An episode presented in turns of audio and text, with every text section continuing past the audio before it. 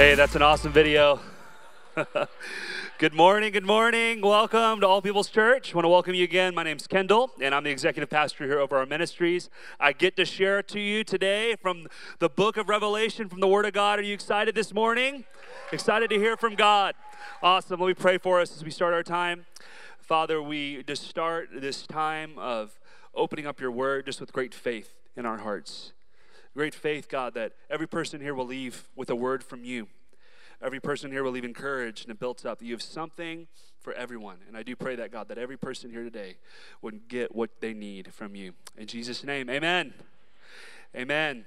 Well, we're going to hop into the series this morning. I want to start with a quick story. It's going to tell you a little bit about just kind of tee us up. It's a story from my life. So, I was I was raised in Dallas, Texas, and when you're raised in Dallas, when you go out to eat, you typically go to Mexican food. Any Mexican food fans out there? Great. So we're talking about Revelation, and I'm sure there'll be Mexican food in heaven. By the way, it's we're looking forward to it.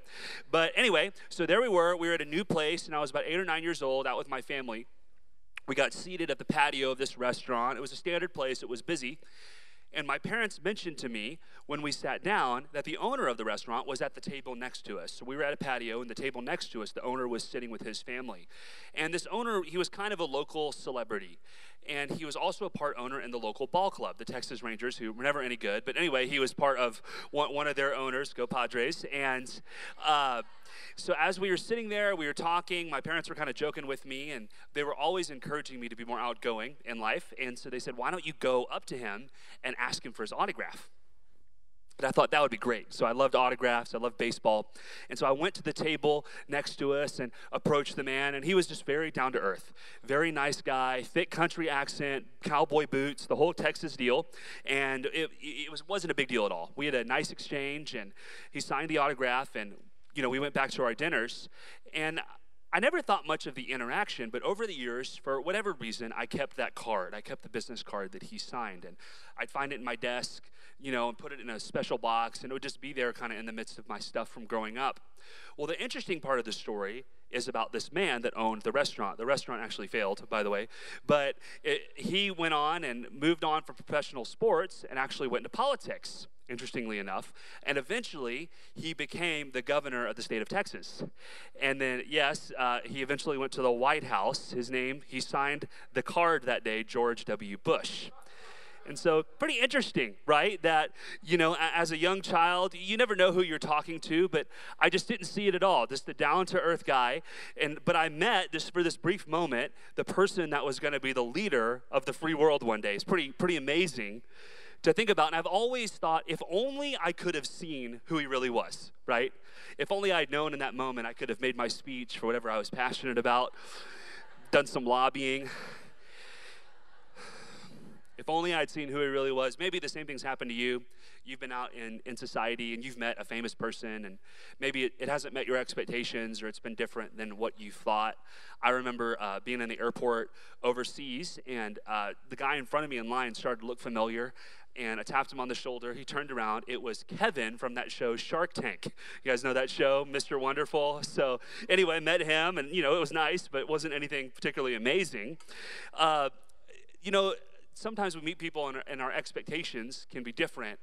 The interesting thing about Jesus is that he really defied a lot of people's expectations sometimes it, he almost did it intentionally, it seemed like, defying people's expectations. You know, most people, when they met Jesus, they had no idea that they were interacting with the Messiah, the one who was, the one who is, the one who is to come, the, the king of the whole universe. And, and there was just some different ways that Jesus defied people's expectations. Here's one example He was the king of the whole world, but when the people tried to make him king, he walked away. It's interesting. He was the king of the whole world, but he wasn't born of noble birth. Right? He was born to an unmarried and engaged woman. He was born in a barn. Uh, he was born in a do nothing town, Nazareth. You know, he wasn't of noble birth. Isaiah says there was nothing in his appearance that was unique or notable. It's interesting that Jesus sometime defied people's expectations. And, and also, one interesting fact is he went around using this phrase about himself this phrase, Son of Man. Son of man. It's an interesting phrase. It's found in a lot of places in the Bible. And, In the Gospel of Matthew, it's found 28 times Son of Man. Jesus would refer to himself in this way. In the Gospel of Luke, 26 times Son of Man. But what does it mean? Maybe not much to you or me, but it was full of meaning to the Jewish people of the time in Israel, this phrase, Son of Man. And we're going to start our series on the book of Revelation today, the revelation of Jesus. But as we do that, I want to go back into the origin story of this phrase, Son of Man, because it gives us a preview. It gives us a, a preview of the Jesus that we see in Revelation. It gives us a preview in the Old Testament. The phrase actually comes from the prophet Daniel in the Old Testament. Daniel chapter 7, verse 13 and 14. This is Daniel's vision of the Son of Man. Daniel was one prone to dreams and visions, and he had this vision of Jesus and recorded it in the Old Testament. We can look here. This is Daniel writing. In my vision at night, I looked, and there before me was one like a Son of Man, coming with the clouds of heaven. He approached the Ancient of Days and was led into his presence. He was given authority, glory, and sovereign power. All nations and peoples of every language worshiped him. Sounds like someone we know, right? His name's up here. Okay. His dominion is an everlasting dominion that will not pass away, and his kingdom is one that will not be destroyed. The Son of Man. This was the Jewish phrase for the Messiah, the Savior of the world, the King of the world, the one from heaven. And, and yet, to a lot of people, Jesus didn't look like that we, we know at times his disciples wondered, you know, how he was going to reveal himself. At sometimes they were just going into town together, running errands, getting water, getting donkeys. Other times they were seeing him in all of his glory, like on the Mount of Transfiguration.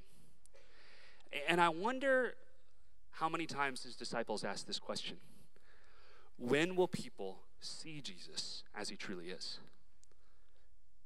When will people see Jesus as the Son of Man? When, when will everybody else get to see the amazing King of the world that he is. Well, this morning, as we begin our series of the book of Revelation, the revelation of Jesus, I want to start with this one verse, and we're going to kind of break down this verse today as we as we go through this chapter. But but this is John's vision of the Son of Man. So just as Daniel in the Old Testament had a vision of this one we call the Son of Man, the Messiah, John has a similar vision in Revelation 1. Let's look here, starting in verse 12. It says, John, I turned around to see the voice that was speaking to me. And when I turned, I saw seven golden lampstands. This is this vision, this heavenly vision. And among the lampstands was someone like a son of man, dressed in a robe reaching down to his feet, and with a golden sash around his chest. John has this similar vision of the Son of Man, of Jesus, the King of the whole world. And there's three actions Three ways that John responds to this revelation of Jesus. And we're going to talk about these today as we explore the revelation of Jesus in chapter 1. The first one is here. John hears the voice of Jesus. The next thing he does is he turns. He turns towards the voice of Jesus. We always pass out Bibles, so our ushers will wave them, and you can just wave back if you want one. You just wave at each other. So, um, the, the voice of Jesus, and then finally, he sees. He sees Jesus as king. Here, he hears the voice of Jesus. He turns to Jesus and he sees Jesus. I turned around to see the voice. That's what John wrote here. As we hop into here, turn and see, I want to give you a little Bible background to the book of Revelation. It's a pretty important book. There's been a lot of opinions on the book of Revelation. And one thing I love about many books of the Bible is they start with an introduction. Many books of the Bible will start with a brief introduction by the author. It'll say, hey, this is when I wrote this, this is who it was for, this is the purpose of the writing. And Revelation is no exception to that. We get a great preview to why and how the book of Revelation was written in Revelation chapter 1, verse 1. We're going to read it here in the English Standard Version. Revelation chapter 1, verse 1. This is the introduction, the prologue to the book of Revelation. The revelation of Jesus Christ. It's a good word. Which God gave him to show his servants the things that must soon take place. He made it known by sending his angel to his servant, John. This book tells us three things as we introduce this series on the book of Revelation. It tells us the subject of the book, why the book was written, and how it was written. First of all, the subject of the book. The verse starts here the revelation of Jesus Christ. The subject of the book is Jesus Christ. Amen? So, the subject of the book of Revelation is not the Antichrist. The subject of the book of Revelation is not the devil. It's not a big world government or some of the different things that you've heard, the subject of the book of Revelation is Jesus. Jesus is the beginning, Jesus is the end. He's the one we're after. He's the primary character, He's the primary actor. The book is about Jesus and His plans. And the book of Revelation is meant to point us towards Jesus. That's why this book exists. It's meant to point us towards Jesus. Think about the early church for a minute. These seven churches in Asia Minor that this book was written to from the Apostle John. They hadn't seen Jesus for years, they'd heard of his ministry. He died, is crucified, buried, rose again, ascended into heaven. But had been maybe 40, 50 years. And then the book of Revelation was written. They were longing for another revelation of Jesus. They needed it. They needed the hope that a revelation of Jesus brings because they lived under persecution. It was important for them in the early church, but the revelation of Jesus is also important for us today. Amen? We have to know who Jesus is because when we see who Jesus is, everything else makes sense. As we as we journey through this book as a church, I just want to encourage you spend some time reading the incredible depictions of Jesus in the book of Revelation. Maybe put them on an audio Bible or just get a reading plan and go through it. But here's a few that just stick out to me Revelation 1, Jesus is the Son of Man, as we're looking at today. Revelation 2 and 3, Jesus having authority over the church. Revelation chapter 4, Jesus on the throne, the King of the whole world. Revelation chapter 5, Jesus as the slain lamb, the only one who is worthy. Revelation chapter 7, Jesus as the desire of the nations.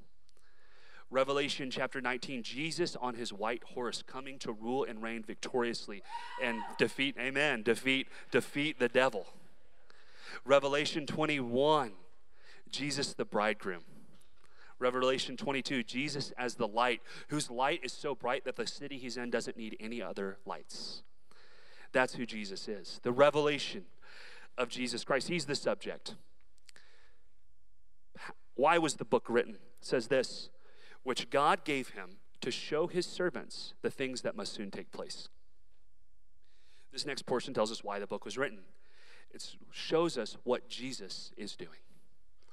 You know, when we introduced this topic, the, the book of Revelation, the revelation of Jesus, I'm sure, as, as I would be as well, you probably had a lot of questions about what are we going to talk about? And maybe you've heard some different teachings out there on the book of Revelation, right? Maybe you've seen these big charts that people do, kind of decoding the end times or trying to understand different symbols in the book of Revelation, or maybe you've heard some programs here or there that talk about this book. I, I just want to set your expectations right as we move into this series there are as many opinions on the book of Revelation as there are churches. and people have been looking at it for like 2,000 years. So we're probably not going to decode the whole thing in the next six weeks. Actually, we have a much more holistic aim. We have a much more holistic goal. We're wanting to see Jesus for who he truly is. Amen? Here's the thing about Jesus when you know who he is, that's when you can understand what he's doing. So we want to see Jesus who he truly is so we can understand what he's doing on the earth. And Robert said many times to our staff this week, we're, we're Great Commission Christians. We're people that are wanting to advance the kingdom and reach people for Jesus. And so that will be the inspiration for this book of knowing Jesus and making him known on the earth. Amen? Yeah. Ultimately, anyway, the final purpose of the end times is Jesus coming back, right? It's all about Jesus. Thank you. He made it known by sending his angel to his servant John. I like this part. He made it known by sending his angel to the servant John. I just think this is absolutely amazing. The Apostle John, you know, the last of Jesus' living 12 disciples, he was the last one alive. Everyone else had been martyred, executed for their faith. They had gone on missionary journeys and been killed here and there all around the, the world, Roman world at the time. And John was the last living disciple. You know, church history even shares that he would, they tried to kill him, but God supernaturally protected him. And so they sent him to this island just to isolate him. This island called Patmos, this prison island. Think of Alcatraz, but worse. That's what Patmos was like. And there's John all alone. All his friends are dead. No contact with the outside world, maybe a few letters. And then an angel appears to him. Then he has the vision of Jesus. He receives the revelation of Jesus Christ. You know, sometimes it's after our longest periods of silence that we hear God the clearest. And I think that's something God was doing with John. The revelation of Jesus Christ, he made it known by sending his angel to his servant. John, there's so many amazing truths about the book of Revelation. I just want to point out a few, want to inspire you to get in the book a little bit during this series. First of all, the book of Revelation quotes other books of the Bible more than any other book of the Bible. So if you want to be a good Bible student, which book should you read? You should read the book of Revelation and many other books. The book of Revelation is the only book of the Bible that promises a special blessing to those that read it. Revelation chapter 1, verse 3. So if you want to be blessed, you should read the book of Revelation. The book of Revelation is exciting. I can remember as a young boy, I really wasn't much of a Bible student, but I always turned to the back of the book. I would turn to the back of every book. That's just kind of how I am. But I would turn to the back of the book and I would look at the book of Revelation.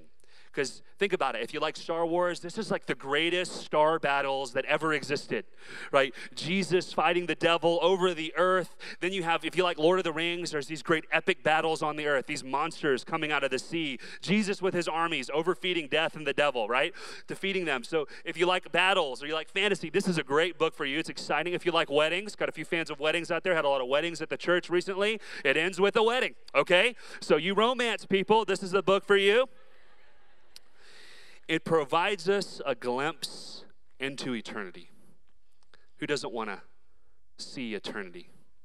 See what it'll be like. But ultimately, the book of Revelation is the revelation of Jesus Christ.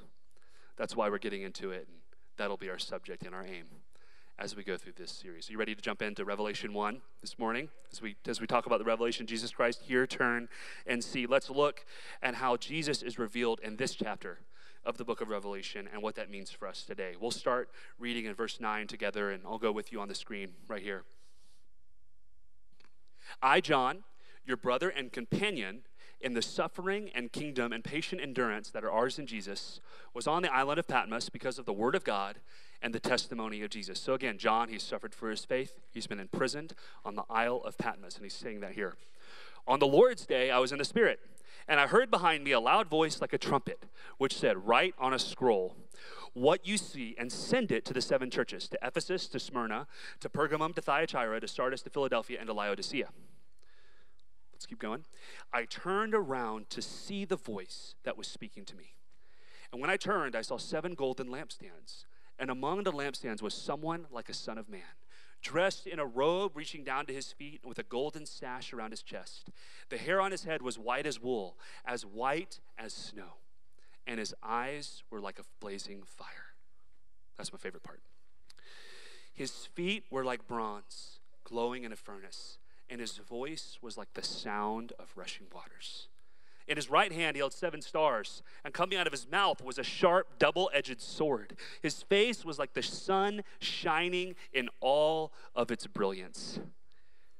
When I saw him, I fell at, at his feet as though dead. Good word, John. And then he placed his right hand on me and said, Do not be afraid. I am the first and the last, the living one. I was dead, and now look, I am alive forever and ever, and I hold the keys to death and Hades. Write therefore what you have seen, what is now, and what will take place later. The mystery of the seven stars you saw in my right hand and of the seven golden lampstands is this the seven stars are the angels of the seven churches, and the seven lampstands are the seven churches. We'll be hearing about the seven churches next week as Robert speaks, but for now, we're going to focus on this vision of Jesus as the Son of Man. Let me read verse 12 again. Maybe you can put it back up there. Verse 12 says this Then I turned around to see the voice. I turned around to see the voice. There are three ways I've gone over that John responds to Jesus in this message, in this passage. And these three ways reveal something specific about Jesus for us today. The first thing is John hears a voice. Hear. He hears Jesus. I love verse 10. It says this I was in the Spirit on the Lord's day, and I heard behind me a loud voice like a trumpet.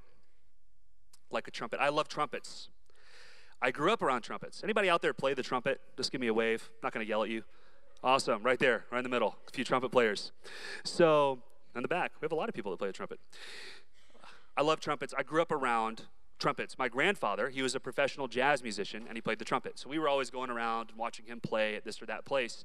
And his main gig was he played the national anthem for Dallas Cowboy games. So before the game, he would walk out on the field and he was the solo trumpeter that would play the national anthem. And, you know, that was something he was celebrated for and kind of known around town for doing. And so oftentimes, when we would be out and watching him play, people would request that he would play the national anthem. It was so interesting during those moments to see the effect that the trumpet had upon people. It would quiet the crowd, people would stand at attention. The voice of a trumpet is heard. You know, trumpets have a distinct quality, don't they? They're clear, they're crisp, they're high, they're hopeful. To trumpet something means to proclaim it boldly or loudly. His voice is like a trumpet. Here, in this hearing of Jesus, here's what John is seeing he's seeing Jesus as the prophet. He's seeing Jesus as a prophet, as the one who speaks. Jesus reveals himself as a prophet to the church and to John because prophets were the, the guardians and the messengers of truth. They backed up that truth with judgment and power. And Jesus wants to know that he will speak clearly like a trumpet. It's distinct, it's heard, and he will speak powerfully into our lives in dark times. Amen? Yeah, his voice is like a trumpet there in verse 10. In verse 15, his voice is described as the voice of many waters. I don't know if you've ever been to Niagara Falls, or maybe you've just been to the beach or in San Diego and just heard the roar of the ocean. You've not been able to hear much outside of that. There's such a power in the voice of many waters. Verse 16 From his mouth comes a double edged sword. This is the voice of one that's powerful. This is the voice of one that calls men and women to attention.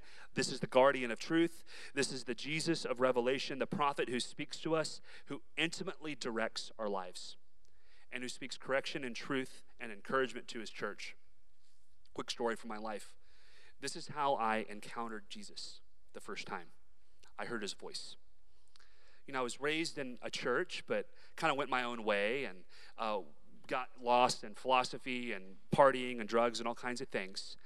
And I'll never forget being 17 years old and being at a friend's house. And we were, we were partying. And um, as I sometimes do at parties, I spilled something all over myself. It just can be a little funny like that sometimes. And my friends that know me well. And I was embarrassed. And so I went to the bathroom just to kind of like clean myself up and get a hold of myself.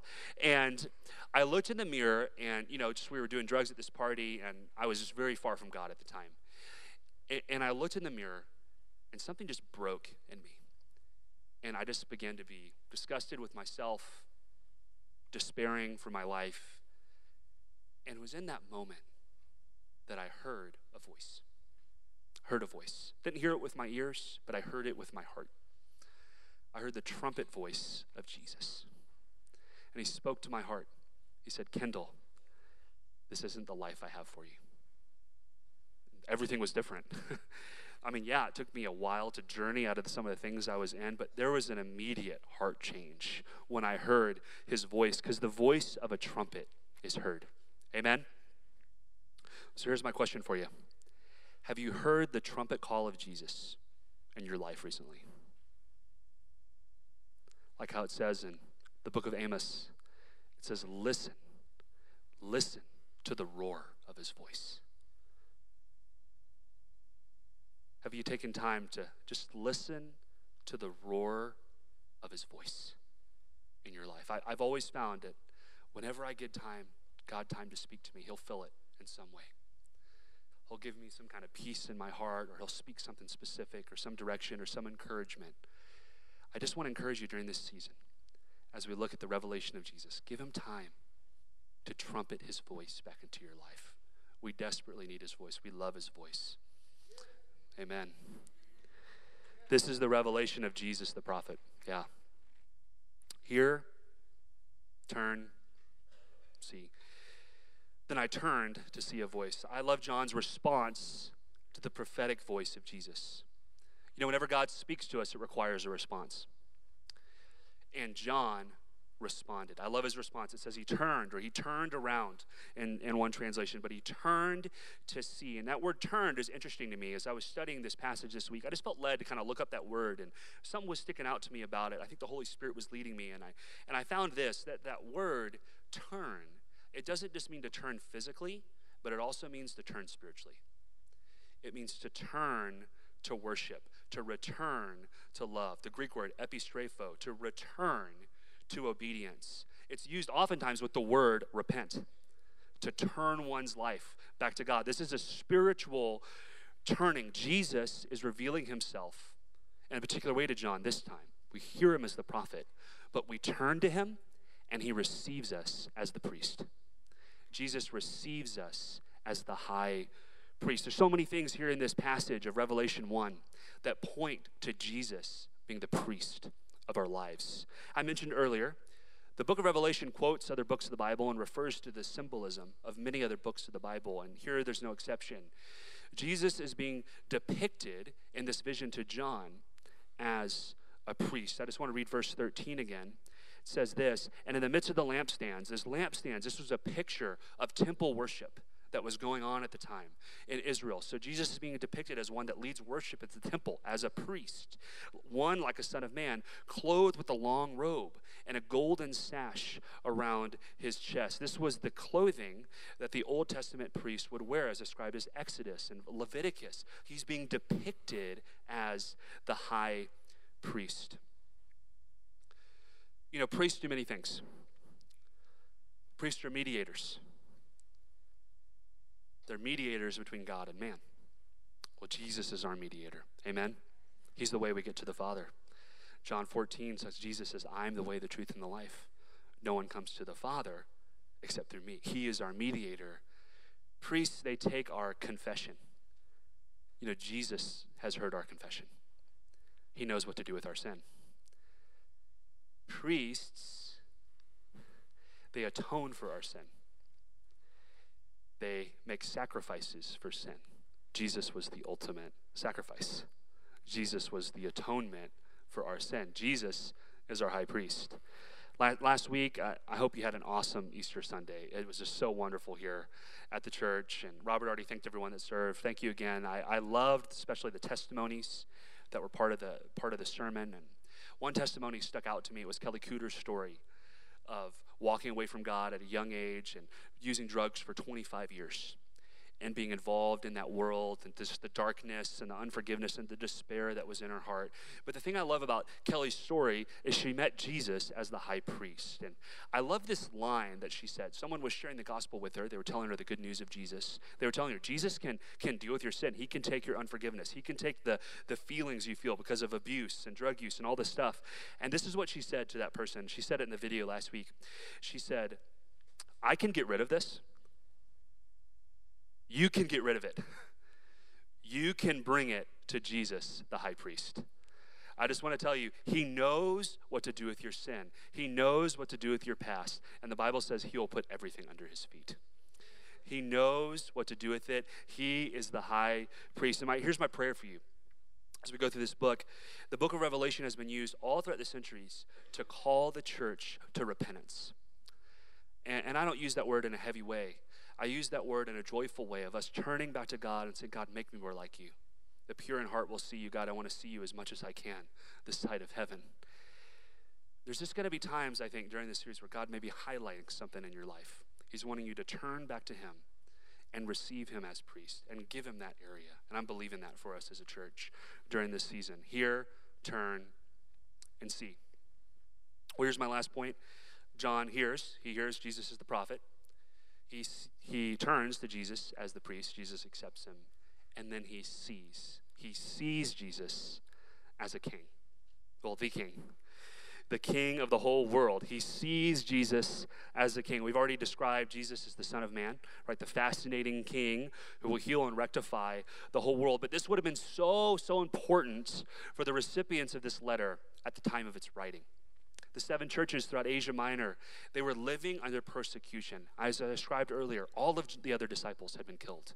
John was the only one that was left. Many times in, in the chapters of the book of Revelation after this, people, they're warned of different troubles or persecution that's coming. It was a time of great despair for the believers. They were on the run. And how much hope would it have brought them to know that a king was coming to make it all right? Amen? There was one that was a king of kings and a lord of lords, and he ruled over all earthly governments. Titus 2 13 points to this. This is another verse from the New Testament. It says, We wait for the blessed hope, the appearing of the glory of our great God and Savior, Jesus Christ. I just want to tell you, when the King appears, it's a blessed hope. And this series, this book of Revelation, it should produce hope in your heart. This is a book that's been used for so many people. Sometimes it creates fear or just different responses in us. I want to tell you, we can be hopeful because the King is returning. Amen? All right. It's a blessed hope. And, and you know, for Christians throughout church history, I was meeting with one of our theological mentors, just going over the book of Revelation as we were starting this series last week. And he mentioned to me an interesting fact that this book has been most precious throughout the years to one group of Christians, those that were persecuted and were dying for their faith. Why? Because they're understanding that the king is coming. He's making all things right, and he is giving them hope. Totally different note. Any Lord of the Rings fans out there? so I've been reading The Lord of the Rings. I've already seen the movie, so now I'm reading it because, you know, they're over. And here's this quote that I, I was so glad I was reading it actually because I found this powerful quote this week about the return of a king. It says this The hands of the king are the hands of a healer, and so shall the rightful king be known. The hands of the king are the hands of a healer, and so shall the rightful king be known. You know, there's many people that want to lead, there's many plans, there's many summits and strategies for how this or that thing will happen on the earth, but there's only one king who has the hands of a healer. There's only one king that can heal the land, that can heal our nation, that can heal our hearts, and his name is Jesus. Amen? We want to see him as king. I love John's response to seeing Jesus as king. It's in verse 7. It says this When I saw him, I fell at his feet as though dead. you know, seeing Jesus as king should produce great fascination in our hearts. Just hope as we go through this series that God is increasing your fascination in who Jesus is. I love Jesus' response to John. It says, But he laid his right hand on me, saying, Fear not, I am the first and the last and the living one. I died, and behold, I am alive forevermore, and I have the keys to death and Hades. I lose my keys a lot. They're always on the side of the house where my children is sleeping somehow. And I'm like tiptoeing, you know, trying not to wake them up.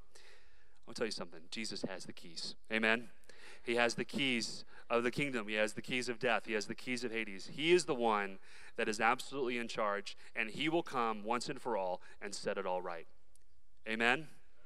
Yeah. Here, turn and see. I think of a story of just doing ministry a few years ago where someone really saw Jesus as king. We were in Mexico on the street doing one of our outreaches like we do, we did last month. And as we're on the street, you know, you encounter different people that are in all walks of life. And we met this guy who was riding a motorcycle, and he was very, very drunk. And uh, he was kind of driving all over the place with the motorcycle, and basically he was he was trying to ride to his death. It was an attempt at suicide, and we we stopped him. He got off the motorcycle. We were talking to him just pleading with him for his life, and and this was his question for us the night before, actually it was two nights before, he had, um, you know, been in just a really low place and had chosen to, to try to attempt suicide. And you know wanted to hang himself using a rope and as he tried to do that he fell and something cut the rope. And so he came to us and this was his question who cut the rope I said this in the last service, but this was like evangelism T-ball, okay? Who cut the rope, you know? So, so we, we, we were able to kind of, you know, tell him about Jesus, but his heart was so hard. It was so interesting. He just wasn't responding, even though it's weird encounter. And, you know, we're, we're trying to, you know, let him know, but he's just so low. And then all of a sudden, God spoke a word to us about something that had happened in his life spoke it to our hearts like a word of knowledge. And we just began to pray that over him, and just something shifted. And all of this activity started to break out. And man, his heart was so healed as he encountered Jesus as the one with the keys over his life. And I just remember him raising his hands at the end of that outreach. And I hope my Spanish is okay, but him just saying, Tengo valor, tengo valor, I have worth, I have honor. And it was, went from, you know, being in the lowest part of his life to this moment of encountering God and seeing his worth in the eyes of Jesus. We want to see him as the king. Amen. Remember another story a few years ago in the Middle East, lost my luggage. and I was driving to the airport and I started talking with the taxi driver. And so we began to speak a little bit. And, and I just said, because I've heard of this happening in the Middle East, maybe you've heard of this too, of people having these dreams of Jesus, right? So I thought, well, hey, I'll, I'll just see, you know, maybe this guy's had some cool dream. So I said, hey, my hobby is interpreting dreams. You have, have any you want to tell me about? And so he says, Yes, I do. I just had this dream. And so he told me this dream of being in a restaurant and then leaving, going to a grocery store, and then wanting to make this sandwich. And he was at the grocery store and he turned around at the grocery store and there was Jesus sitting on a bag of beans. And then he fell and worshiped Jesus. He saw him as the king. what will you do when you see God? I hope that you'll bow down and worship him as the king. Hear, turn, and see. In the hearing the voice of God, John and we today, we need to experience Jesus as prophet. We need his direction, his encouragement, his trumpet call in our lives. In the turning back to Jesus, Jesus receives John and will receive us today as priest. Maybe you're in a similar position to John. You feel alone. You feel like you're in a cave on an island by yourself. This would be the perfect morning to turn back to Jesus as priest and have him heal you in this season. And like John, we all want to and we all will one day see Jesus as king. Amen. Yeah, I have a quick video that I just want to end with, and I hope it stirs your hearts for who Jesus is. I hope it stirs you to worship. I, have read this passage a lot, it's one of my favorite passages of the scripture, and I've always pictured it like this John alone by himself and then experiencing Jesus and being transformed. Let's watch now as we see John on Patmos meeting Jesus.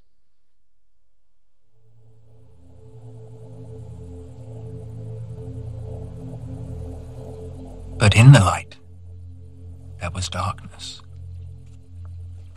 Persecuted for our preaching, all of the disciples died for our cause. Except one. I must live out my days in exile. Alone.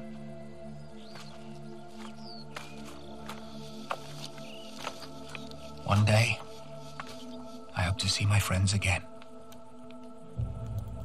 For they are with our Lord.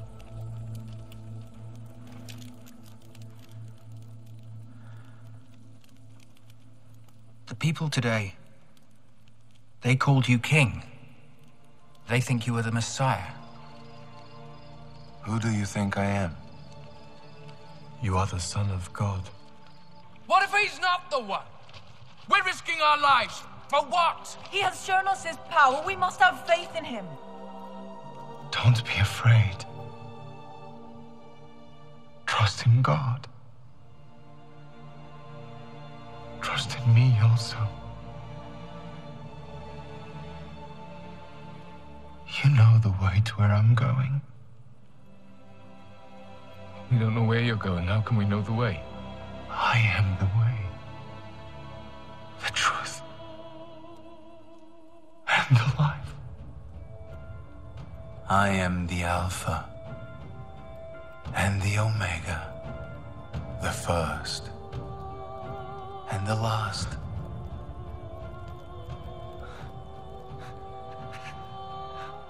The beginning and the end. My lord, I had been expecting death to come. There will be no more death, or mourning, or crying, or pain. I am making everything new. Yes. I am coming soon. May the grace of the Lord be with all God's people. Amen.